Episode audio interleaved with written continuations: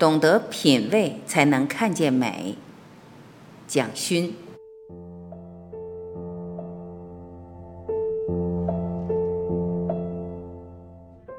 一，衣服的文化。一件你喜爱的衣服，有时像一位好友，有时也像一个爱人。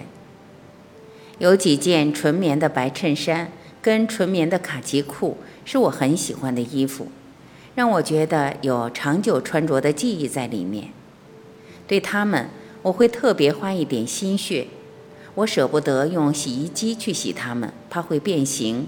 所以总是用比较好的洗衣精泡着，有空的时候用手去揉搓干净。我觉得那也是一种快乐。我们为什么要在身体上放一件衣服？可能是因为冷，可能是因为礼教一些习惯。可是这类礼教和习惯和御寒的问题会不会冲突？我举一个很简单的例子。我们居住在亚热带一个岛屿，那里的气候既热又湿，夏季拉得很长。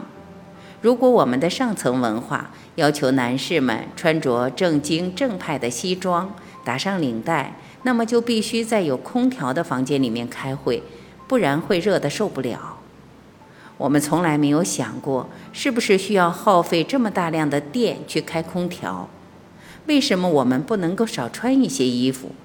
我们能不能设计一件衣服来取代穿西装打领带，由此免去强力的空调？我把这个问题丢出来，也许大家会重新审视企业界或政治人物在服装上是否能更有创意一点。这个创意包含了你对这个地区资源的珍惜，包括了环保。有时候看到菲律宾的官员穿着他们的民族服装，就觉得还不错，至少那衣服比较通风。从健康卫生的观点看来，对身体比较好。所以我常常觉得周遭环境的男士很可怜，很少有人想到可以对男士上班服装进行一点点服装美学的革命，就是可以轻便一点，适合热带地区。然后也可以更实用、更美观一点。二，文化的强势与弱势。在生活美学里，大家谈到衣服，也谈到名牌。我不反对朋友去买名牌、关心名牌，甚至隔着橱窗欣赏名牌。可是不要忘记，什么叫名牌？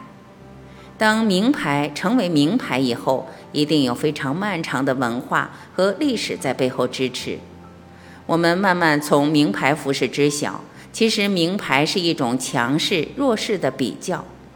我举一个例子：大概三百年前，当满族人入关，中华民族的外形发生了很大的改变，男人必须把额前头发剃掉一半，后面留一根长辫子。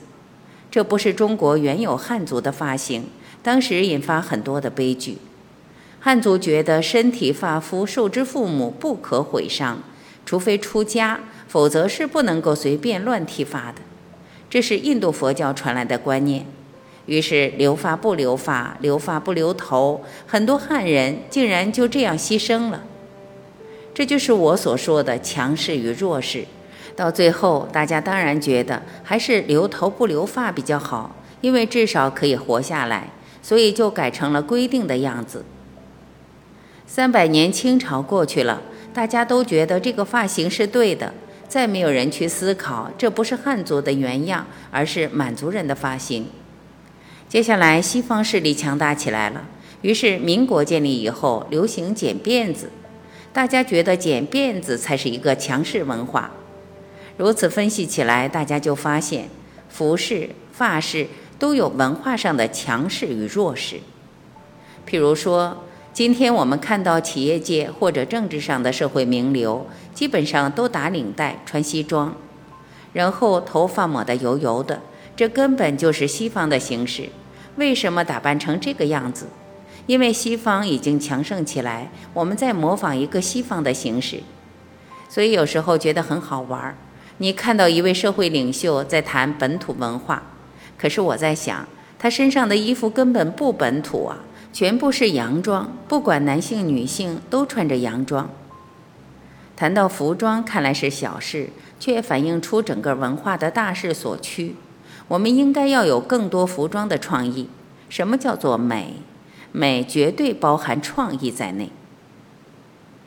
三，东方风再起。在服装美学上，东方风这几年重新在欧洲流行起来了。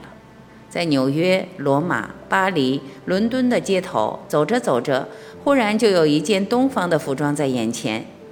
这类东方服装可能包括了日本、中国，可能包括了韩国或者越南，甚至马来西亚或者柬埔寨的某些沙龙布织品的感觉各不一样。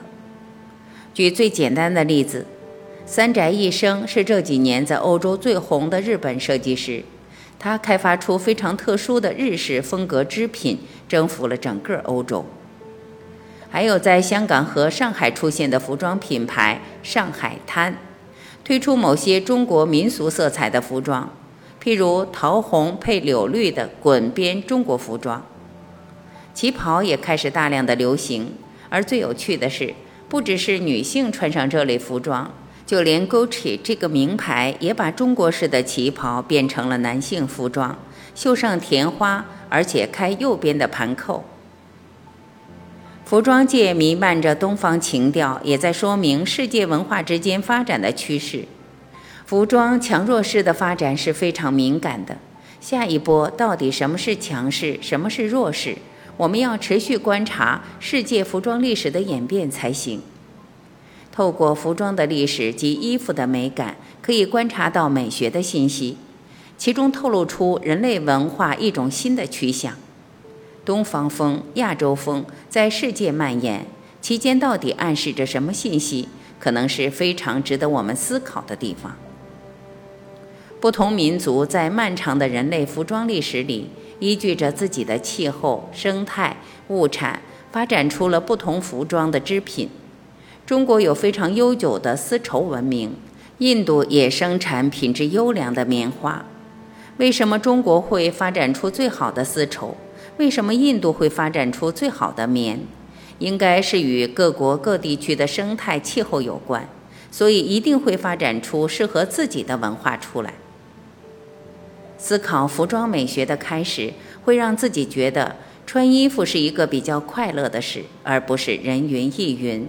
别人这样做，我也这样做，所以我特别强调服装美学里独特的品味、独特的思考性。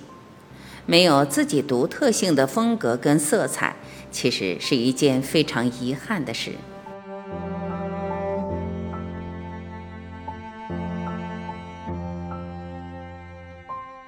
感谢聆听，我是晚琪，再会。